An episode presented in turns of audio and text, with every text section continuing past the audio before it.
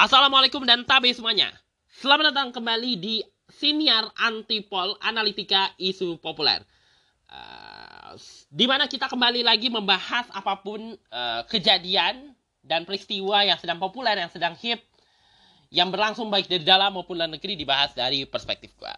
Dan kali ini kita akan ngomongin sesuatu lebih tepatnya gue mau ngomongin tentang sebuah lembaga. Lembaga ini gue cukup ikuti dari lama juga.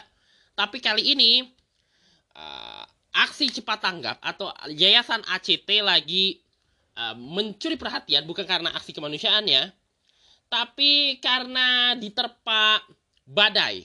Diterpa badai berkaitan dengan dugaan salah kelola, salah pengelolaan lah gitu istilahnya dan penyeleweng dana filantropi yang diselewengkan gitu kiranya yang menyebabkan uh, sekarang ini kan gue ngerekam 9 Juli tengah malam. Menjelang pagi menjelang pagi. Dan besok itu uh, sebagian besar ini berdasarkan pemerintah juga bahwa Idul Adha akan berlangsung pada 10 Juli. Walaupun sebagian umat Islam termasuk Muhammadiyah uh, lebaran hajinya hari ini uh, eh, ACT akibat keramaian ini dan segala macam nah, ACT jadi nggak bisa ngelanjutin uh, program kemanusiaan mereka untuk kurban karena izinnya dicabut pemerintah berkaitan dengan laporan ini. Uh, uh, yang jelas ramai lah gitu ya. Laporannya akhirnya jadi ramai karena memang juga ACT cukup terkenal gitu ya, dikenal oleh masyarakat. Walaupun beberapa keramaiannya ini ada yang melebar jadi melebar ke mana-mana dari uh, karena masalah ACT ini diduga dari masalah internal. Terus dilaporkan majalah diramein. Nah yang rame ini nih banyak yang seperti kayaknya nyari momentum gitu istilahnya. Dari kasus ini ya mengaitkan dengan bla bla bla segala macam. Jadi melebar ke mana-mana gitu kiranya.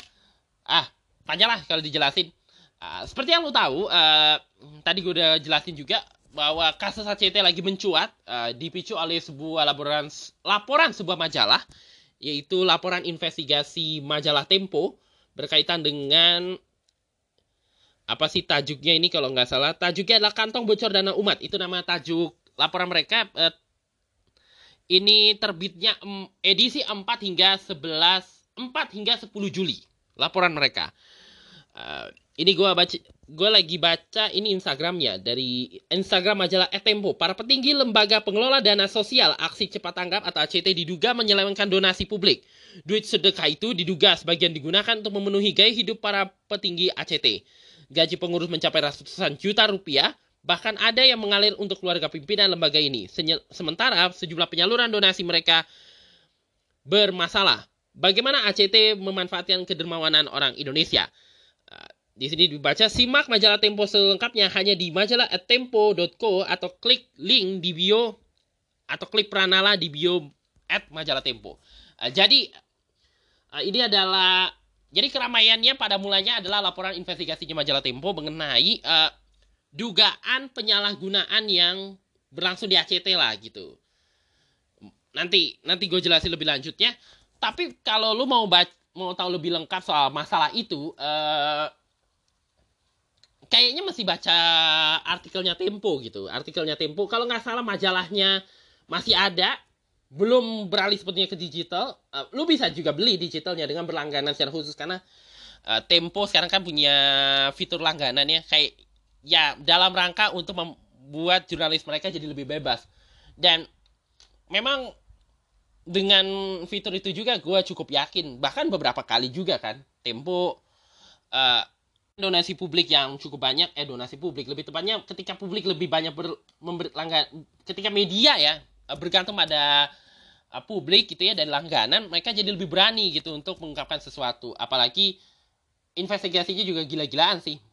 Uh, kadang-kadang siku kanan siku kiri dari masalah PCR uh, yang bermasalah apa sih namanya kontrak PCR bermasalah terus uh, alih fungsi hutan jadi kelapa sawit dan segala macamnya itu dan juga covernya juga cukup gila-gila banyak memenangkan penghargaan internasional jadi uh, juara lah gitu ya tapi sebaiknya sih kalau mau tahu lebih lengkap soal laporan ini uh, bisa dibaca di Tempo, majalahnya ada di Gramedia ada, di agen koran juga ada. Uh, terusnya bisa juga beli langganan uh, digitalnya juga.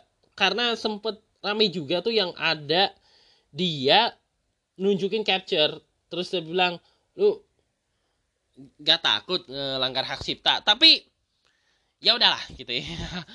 Tapi akhirnya gue tapi buat lu yang uh, orang-orang katro maksudnya mas orang-orang jipret yang gak suka ngeluarin duit banyak gue ada sih sedikit recapnya. Ini recapnya datang dari Catch Me Up Indonesia. Uh, laporannya Here's Your A to Z recap and X case kasus ACT yang diduga menyelewengkan dana umat gitu ini adalah dari media paling jaksel, Catch Me Up Indonesia, terkait dugaan penyelewengan dana kemanusiaan. Kemen... Adalah, nanti kita baca aja. Ini gue akan bacakan sedikit recapnya dari Catch Me Up. Uh, ini baru hari Rabu. Ini berarti artikelnya hari Rabu tanggal tiga hari yang lalu. Hari Rabu tanggal berapa ya? 6, 6, 6 Juli. Artikelnya 6 Juli. Tapi udah banyak aja isu uh, di dunia medsos. Ini gue akan langsung mulai aja ya.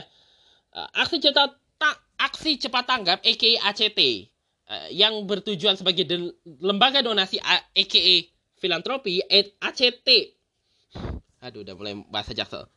ACT disebut malah main main sama dana sumbangan sampai diusut sama Densus 88.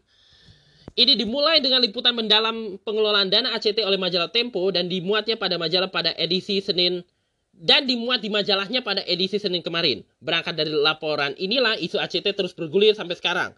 ACT sendiri secara hukum ber, resmi berdiri sebagai yayasan yang bergerak di bidang sosial dan kemanusiaan sejak 21 April 2005. Sejak dari itu pula ACT terus menjalankan berbagai program dalam kegiatan tanggap darurat, pemulihan pasca bencana, pengembangan masyarakat sampai kegiatan-kegiatan kayak zakat dan wakaf.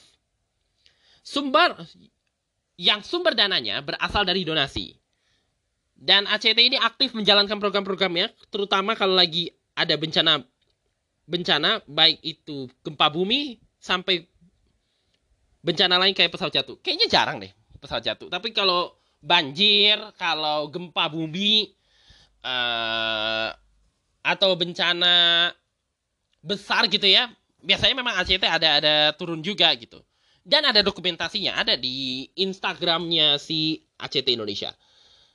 ACT for Humanity nama Instagramnya. Makanya donasi yang mereka kumpulkan, ini gue lanjut artikelnya, juga fantastis sampai 540 miliar rupiah per tahun. Tapi hal ini nggak berjalan lama karena pada akhir tahun lalu diduga telah terjadi krisis keuangan dalam lembaga ini yang akhirnya menyebabkan si pendiri Ahyudin harus mundur dari jabatan sebagai presiden dan gaji karyawannya mesti dipotong sebesar 50%. Salah satu al uh, punca dari semua ini diduga adalah karena pemborosan yang terjadi di lingkup internal ACT ini. Pemborosan pemborosan ini terlihat dari gaji top level manajemennya sampai 30 hingga 250 juta per bulan. Ini belum termasuk bonus seperti bonus Idul Adha, bonus tahun ajaran baru, bahkan bonus yang diberikan bila ada target yang terlampaui. Belum lagi termasuk fasilitas grade A ketika tugas keluar kota dan fasilitas mobil mewah. Nah, selain pemborosan, ACT juga diduga terlibat dalam penyelewengan dana sumbangan. Di antaranya pada waktu jatuhnya pesawat Lion Air JT 610 Jakarta Pangkal Pinang 2019. Waktu peristiwa itu terjadi, keluarga dan para keluarga korban mendapatkan uang kompensasi dari Boeing sebesar 135 miliar. Nah, para keluarga korban ini setuju kalau duit kompensa kompensasinya dikelola oleh ACT dan dari dana itu mereka meminta ACT untuk membangun 91 sekolah. Pembangunan itu didu namun pembangunan itu diduga mandek. Kalaupun kelar, kualitas bangunannya tidak sesuai dengan spesifikasinya. Nah, kalau menurut tulisannya si Catch Me Up gitu ya, kalau sudah begini kan ACT mesti tanggung jawab dong. Wong bangunannya kata tidak sesuai dengan spesifikasi gitu kiranya. Nah, di luar itu ada satu hal yang disorot oleh majalah Tempo yaitu potongan donasi yang diduga terlalu tinggi. yang kata ACT diambil untuk dana operasional, pengelolaan, dan lain sebagainya. Padahal dalam Islam, lembaga pengelola cuma boleh mengambil paling banyak 12,5% saja dari total sumbangan yang dikumpulkan untuk masyarakat. Namun diduga ACT mengambil potongan itu hingga 30%. Sebagai informasi, berbagai informasi ini pun sudah dikonfirmasi pada pihak ACT dan semuanya semuanya telah detail dilaporkan di majalah Tempo edisi Senin kemarin. Silakan dibeli. Nah, seperti yang tadi gue bilang, itu laporannya ada di Tempo. Silakan di uh, Mas, kayaknya uh, tadi gue bilang uh, kaf apa sih namanya? Uh, bisa dibeli di melalui aplikasi ataupun di toko buku di loper koran silakan dibeli. Nah, kemudian uh, Kemudian laporan ini direspon lah gitu kiranya. Laporan Tempo ini direspon lah gitu kiranya. Uh, dalam konferensi persnya Presiden ACT Ibnu Hajar menegaskan kondisi keuangan lembaga yang dipimpinnya baik-baik saja. Terus soal penyelewengan dana, beliau menegaskan bahwa ACT sudah berkali-kali mendapatkan predikat wajar tanpa pengecualian berdasarkan audit. Dan ACT juga lembaga kemanusiaan yang mendapatkan izin dari Kementerian Sosial dan berkiprah di lebih 40 negara. Nah, beredarnya investigasi ini membuat isu ini meluas karena uh, Kepala Pusat Pelaporan dan Analisis Transaksi Keuangan atau PPATK Ivan Yustia Vandana menyebut kalau ada indikasi penyelewengan dana yang dilakukan ACT uh, yang disebut masuk ke rekening pribadi mereka dan dikatakan ada juga ke aktivitas yang terlarang. PPATK pun sudah melaporkan penemuan ini sejak lama ke aparat penegak hukum kayak Badan Nasional Penanggulangan Terorisme sampai deta, deta Densus 88 anti teror. Cuma dikatakan sampai sekarang masih ditelusuri lebih lanjut sama dua lembaga itu. Nah, dalam hal ini ACT membantah dan dalam di konferensi persnya bahwa memang mengakui ada dana yang disalurkan ke Suriah. Tapi dana itu bukan untuk aktivitas terorisme melainkan untuk korban uh, kekerasan yang dilakukan oleh NIS atau negara Islam Irak dan Syria. Gitu kurang lebihnya. Terusnya ini menurut Ibnu Hajar lagi penyaluran dana itu merupakan donasi untuk kemanusiaan dan korban perang. Jadi di mana terorisnya katanya gitu. Uh, di sisi lain, uh, Bares Krim Polri mengatakan pihaknya sudah membuka penyelidikan atas masalah pengelolaan dana masyarakat untuk bantuan kemanusiaan diduga dilakukan oleh uh, ACT. Menurut Kadif Humas Polri, Mabes Polri, Irjen Dedi Prasetyo saat ini pihaknya masih mempelajari berbagai informasi yang ada. Selain itu, Kementerian Sosial juga menyampaikan bahwa pihaknya bakal memanggil pipi pimpinan ACT untuk menjelaskan apa yang sebenarnya terjadi. Uh, sekretariat Sekretaris Men Kementerian atau Sekretaris Kementerian Sosial Heri Hikmat juga menegaskan kalau ada uh, dugaan penyelewengan itu benar, Kemensos juga akan membekukan izin pengumpulan dana yang dilakukan oleh ACT sampai proses ini tuntas. Dan sejak laporan ramainya laporan Tempo ini, berita soal ACT langsung viral di media sosial dan dikatakan netizen uh, memberikan reaksi lah gitu. Seperti yang tadi gue bilang, uh, reaksinya itu berlebihan sekali menurut gue eh bukan berlebihan ya bisa dibilang reaksinya tuh luar biasa apalagi kalau yang berkaitan dengan Islam gitu ya lembaga lembaga keislaman. Uh, kayak gini aja lah lima tahun lalu uh, waktu uh, kasus first travel uh, kasus haji penyelewengan dana haji uh, bukan penyelewengan dana umroh yang dilakukan oleh salah satu agen perjalanan gitu terus terungkapkan yang diduga disalahgunakan disalahgunakan oleh dua orang ini, oleh dua orang pemilik uh, first travel ini yaitu Andika dan Anissa Hasibuan untuk diduga untuk buktinya untuk ini yang segala macam. Nah, waktu kasus mencuat uh, netizen ngeramein dong, terutama karena beberapa uh, bulan sebelumnya kan sempat rame soal 212. Nah, terus isunya netizen pada bilang kayak gini. Itu 212 nggak mau ngebelain tuh korbannya first travel gitu kira kira. Nah di apa pun lah kasus-kasus yang berkaitan dengan keislaman gitu orang-orang yang biasanya pada sebel gitu ya sebel sama ACT atau bahkan mungkin sebel dengan kelompok-kelompok Islam yang dianggap terlalu dominan gitu dalam kebijakan-kebijakan berkaitan dengan kemasyarakatan, kehidupan bermasyarakat di Indonesia, ya mereka pasti menunggu gitu. Ada skandal atau ada kasus yang berkaitan dengan lembaga-lembaga kayak gini atau ini yang segala macam atau uh, yang berkaitan dengan politisi-politisi reli uh, elit-elit religius lah untuk melakukan apa sih istilahnya. Ya istilahnya kalau lu ngamuk ya gue amuk balik gitu istilahnya. Gue sering menggunakan istilah amuk balik soalnya. Lucu bener. Akhirnya yang membuat pembahasan ACT yang bermula dari masalah salah kelola dana akhirnya jadi melebar ke mana-mana ke masalah partai lah Palestina lah segala macem ya apa sih namanya unjuk-unjukan kuasa gitu jadinya. Makanya eh, si di bagian terakhir laporannya Catch Me Up itu uh, di bagian uh, laporan akhir Catch Me Up-nya Head of PR atau Head of Public Relation ACT Mbak Clara bilang bahwa mereka masih menam mempersiapkan penanganan terbaik dari isu yang beredar ini. Mohon doa aja di tengah ujian yang dihadapi lembaga di tahun-tahun politik kayak gini. Katanya gitu. Uh, tapi akhirnya isu ini mencuat dan karena penyelidikan ini juga akhirnya Kementerian Sosial mencabut uh, apa sih namanya mencabut izin pengumpulan dana yang dilakukan ACT dan ACT juga sempat kalau nggak salah uh, ada posting di Instagram berkaitan dengan kasus ini. Sikap polit sikap yang apa sih pernyataan sikap lah gitu istilahnya. Dan itu cukup ramai sekali. Dan gue bisa memahami kenapa isu ACT ini cukup ramai. Karena ACT dengan aktivitas sosialnya memang cukup dikenal di Indonesia dengan aksi kemanusiaannya. Bahkan bisa dibilang cukup transparan juga gitu ya secara mereka sering juga memaparkan kisah-kisah ya dalam tujuan untuk pengumpulan dana juga. Hal yang juga banyak dilakukan oleh lembaga-lembaga zakat dan lembaga-lembaga filantropi pada umumnya di Indonesia. Uh, terus udah gitu. Dan tadi seperti yang gue bilang cukup influence lah kita. ACT ini cukup influence di Instagram aja.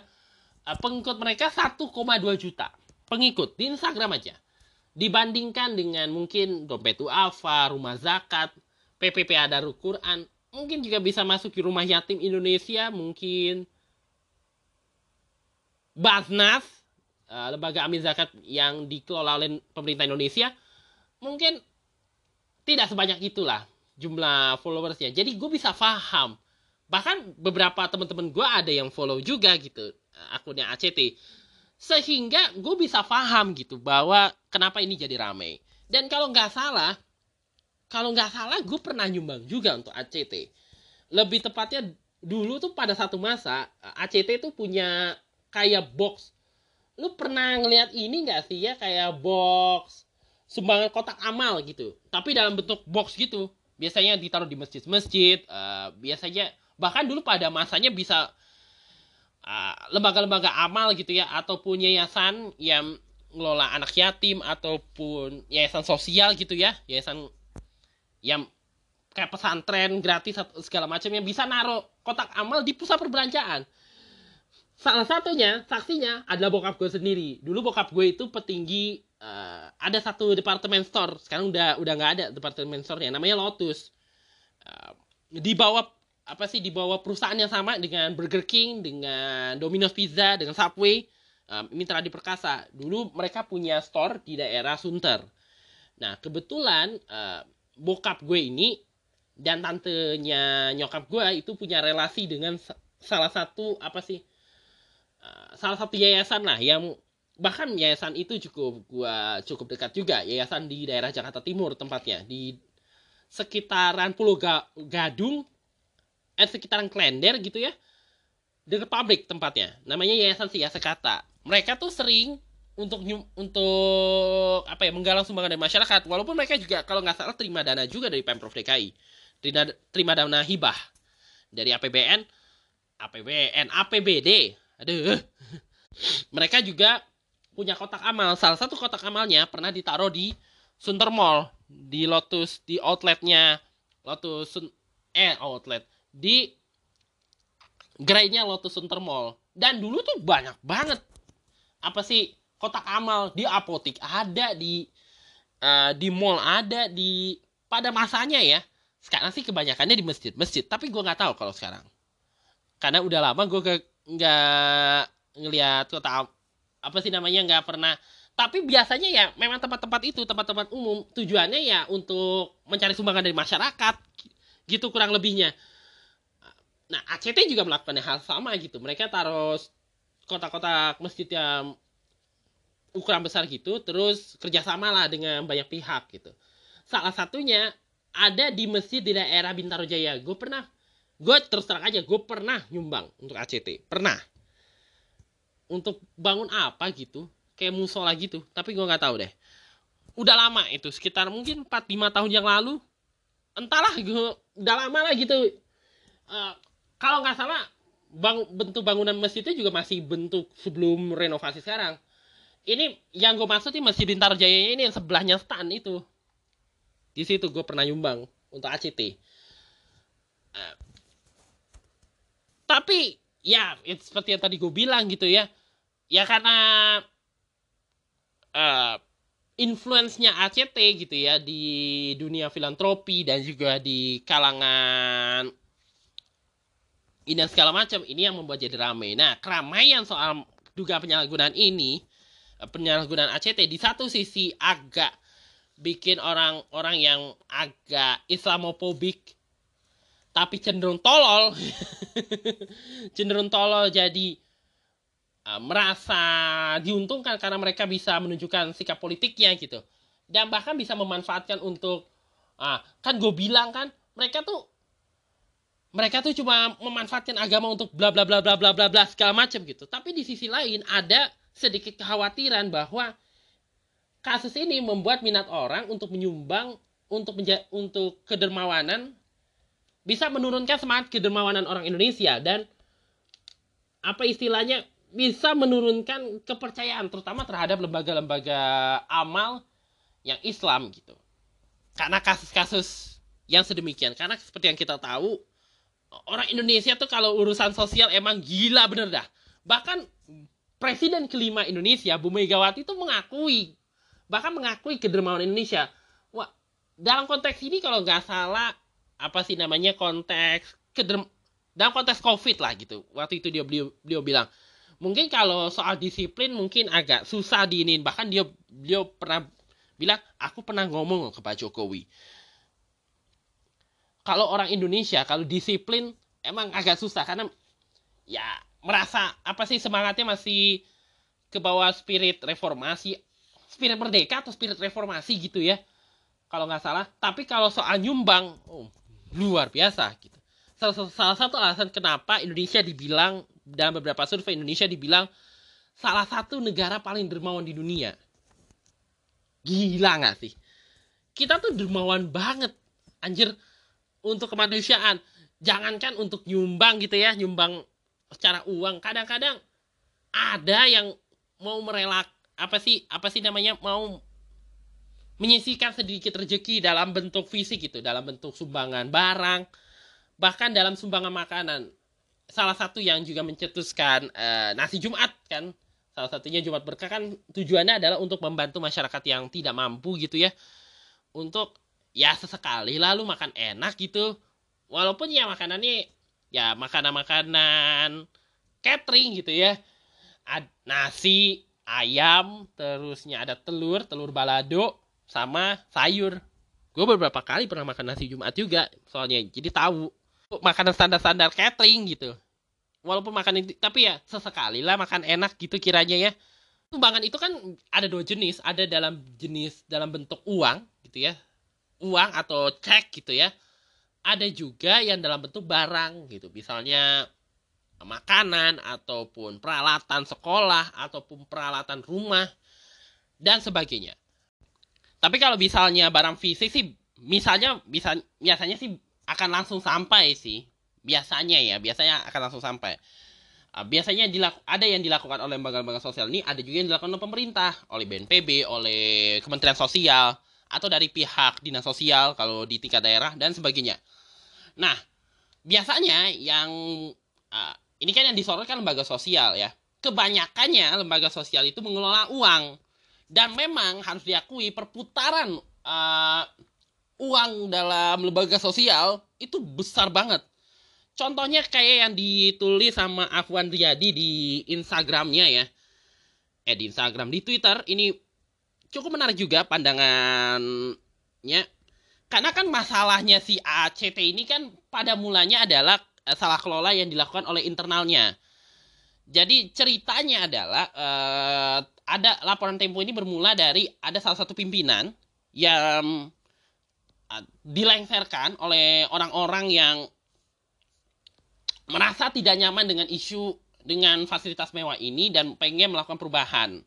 Nah, karena kesel dengan rang orang ini, dengan dengan pimpinan tentu terutama dengan pimpinannya sekarang si Ibnu Hajar ini akhirnya dalam rangka protes ya dia datang ke Tempo. Cuma dan dia cerita semuanya lagi tuh kiranya. Saya pengen cerita soal apa yang terjadi dengan saya dan bla bla bla segala macam mengenai ACT. Cuma dalam laporannya itu ini gue bingung beneran dah. Jujur gue bingung. Semua yang berlaku itu terjadi pada era kepemimpinannya si Ayudin. Bukan pada kepemimpinannya sekarang.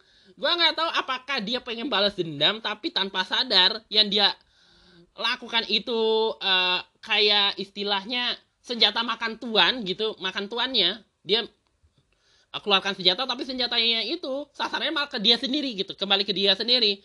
Atau emang dia pengen buka bahwa oke okay, memang ini salah gue dan gue saya bertanggung jawab dan segala macamnya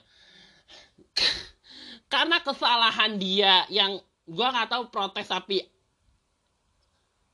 tanpa sadar uh, sasarannya malah kena ke dia atau ini akibatnya melebar ke mana-mana bahkan berdampak buruk pak berdampak pada ACT akhirnya dicabut izinnya oleh pemerintah Indonesia melalui Kementerian Sosial uh, via Menteri uh, Interimnya Pak uh, Muhajir Effendi.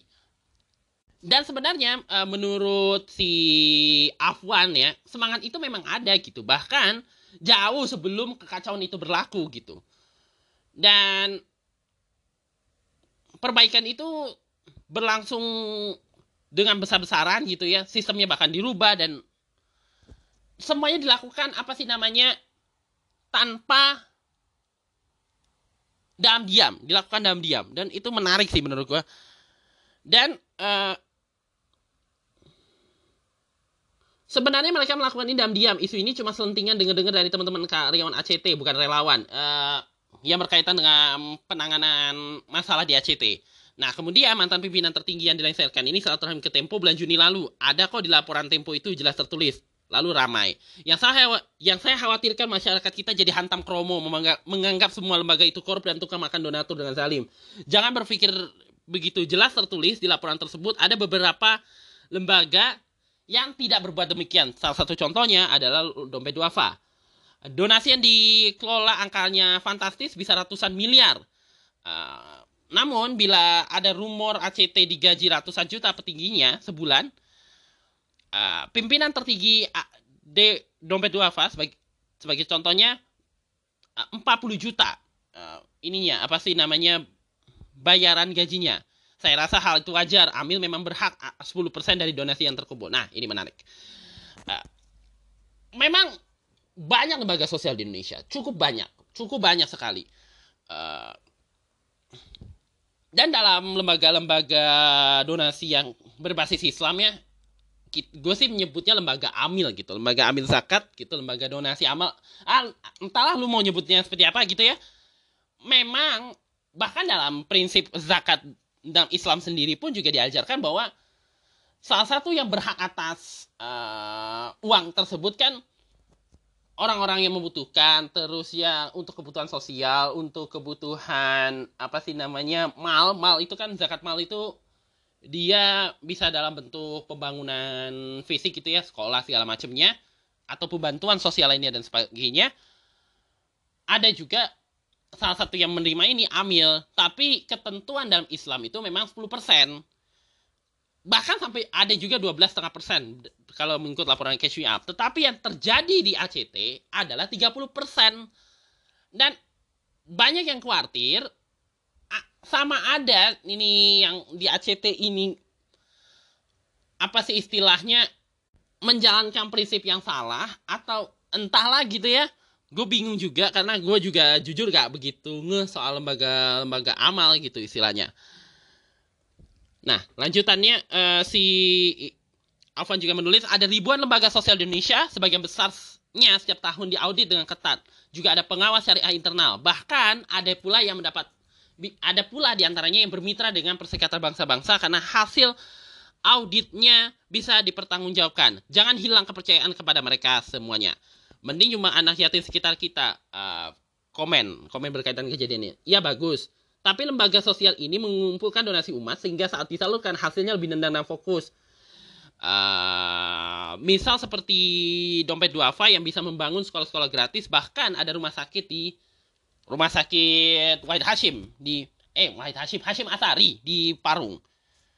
Menarik kalau dilihat. Dan memang ya dompet duafat uh, apa sih namanya eh, ACT apa sih namanya juga termasuk juga PPP Adar Quran dan rumah zakat dan banyak sekali lembaga sosial di Indonesia. Baik itu lembaga amil zakat maupun lembaga sosial dalam bentuk lain. Ada lembaga sosial yang urusan lingkungan apa sih membantu uh, pendampingan bagi survivor penyakit. Banyak banyak sekali di Indonesia. Lembaga-lembaga yang sedemikian. Dan mereka pasti juga mengelola dan mereka mengelola uang yang cukup besar selain mengelola bantuan dan penuh barang bahkan mengelola uang. Dan uangnya ini besar sekali perputaran uang di lembaga sosial. Sehingga memang harus diakui bukan mustahil akan selalu ada orang-orang yang di dalam lembaga tersebut. Setiap lembaga pasti ada orang-orang kita bisa menyebutnya manusia-manusia kampret gitu ya kita bisa menyebutnya manusia kampret yang karena besarnya dana ini jadi kemak cenderung ada keinginan untuk kemaruk, ada keinginan untuk melakukan penyelewengan untuk dengan berbagai cara termasuk mungkin uh, menilap, mengambil sumbangan untuk kepentingan prive dan segala macamnya. Prive itu istilah pembukuan yang berarti pengambilan uang untuk kebutuhan pribadi ya by the way terusnya merekayasa laporan keuangan agar terlihat bahwa ada sumbangan sosial padahal ada yang gak nyampe gitu. Banyak banget. Dan pasti ada potensi itu. Dan itulah kenapa dana sosial itu jadi riskan sekali. Ya bukannya berarti mereka nggak transparan. Pasti tentu ada transparansi dan segala macam ya tapi kan cerita dalam kain di balik layar kan bisa lain lain dengan cerita di kenyataan gitu kiranya. Jadi menurut gua kasus ACT mungkin juga bisa terjadi di lembaga-lembaga lainnya karena juga banyak juga lembaga sosial yang nggak terdaftar gitu ya. Walaupun nggak semuanya kayak dompet duafa bisa dipertanggungjawabkan bahkan bukti bahwa mereka bangunnya ada gitu dan kualitasnya juga tidak bisa uh, nggak perlu dipertanyakan. Rumah zakat juga apa sih namanya PPP Darul Quran. Walaupun sebenarnya PPP Darul Quran pendirinya katanya ya lagi ada kasus soal investasi. Pernah gue bahas di sini ya ya semoga sih nggak berdampak pada lembaganya karena lembaganya itu cukup mul aduh mulia banget. Visinya membantu para penghafal Quran. Kasihan banget kalau ada penyalahgunaan. Atau ada dana malah dari penyalahgunaan investasi itu yang masuk ke yayasan. Agak kasihan juga kalau dipikir-pikir. Tapi tapi kalau mis gue nggak tahu deh. Kalau kadang gue juga nggak baca majalahnya juga tapi kalau mendengar kisah tadi ya soal si ACT ini yang penyalahgunanya sampai segila itu uh, memang dan misalnya itu benar tentu sangat disayangkan sekali. Tetapi uh, kasus ACT ini jangan sampai membuat kita jadi ya seperti tadi dibilang hantam kromo gitu. Apa jadi nggak percaya gitu jadi cenderung distraksi cenderung resisten malah istilahnya ya kepada lembaga-lembaga amal, terutama lembaga-lembaga amal yang uh, berbasis Islam. Jadi kesimpulannya adalah uh, kesimpulannya dan menurut gue juga ya menyumbang bisa dilakukan di mana aja boleh melalui masjid boleh melalui apa sih namanya melalui lembaga-lembaga sosial dan sebagainya dan mungkin ya karena semangat kerelawanan orang Indonesia, semangat kedermawanan orang Indonesia gila terutama pada masa gilanya memang luar biasa terutama pada masa pandemi. Tentu bagi kita yang bagi lu mungkin juga yang terlibat dalam lembaga sosial semangat ini ya tentu perlu kita kelola dengan baik. Dengan cara apa? Ya mengelola lembaga ini lembaga-lembaga sosial yang ada dengan amanah dan terpercaya gitu. Jangan apa istilahnya uh, orientasinya duit gitu. Orientasinya mesti untuk kepentingan sosial karena tanggungannya tuh luar biasa dan tanggungannya berat bahkan mungkin sampai akhirat kali ya. Dan kasus ACT ini gak boleh membuat jangan sampai ya istilahnya dengan uh, membuat semangat kedermawan kita jadi luntur gitu ya istilahnya apa sih namanya kepercayaan kita terhadap lembaga-lembaga ini lembaga-lembaga sosial ini jadi berkurangan gitu. Bahwa nggak semua juga kayak ACT atau mungkin lembaga-lembaga bodong sosial bodong bahkan banyak juga lembaga-lembaga yang bisa dipercaya bahkan bisa di bahkan sampai jadi mitranya Persikatan Bangsa-Bangsa bahkan. Jadi istilahnya mah jangan hilang kepercayaan pada mereka. Dan tentu uh, kita berharap kejadian serupa tidak akan terulang di masa depan agar uh, apa sih istilahnya lembaga sosial tuh akan jadi pelajaran lah gitu bagi lembaga sosial lagi lainnya bagaimana seharusnya memanage uh, organisasi ini jadi lebih bertanggung jawab gitu memanage dana yang dikelola, dana masyarakat yang diperoleh dengan lebih bertanggung jawab.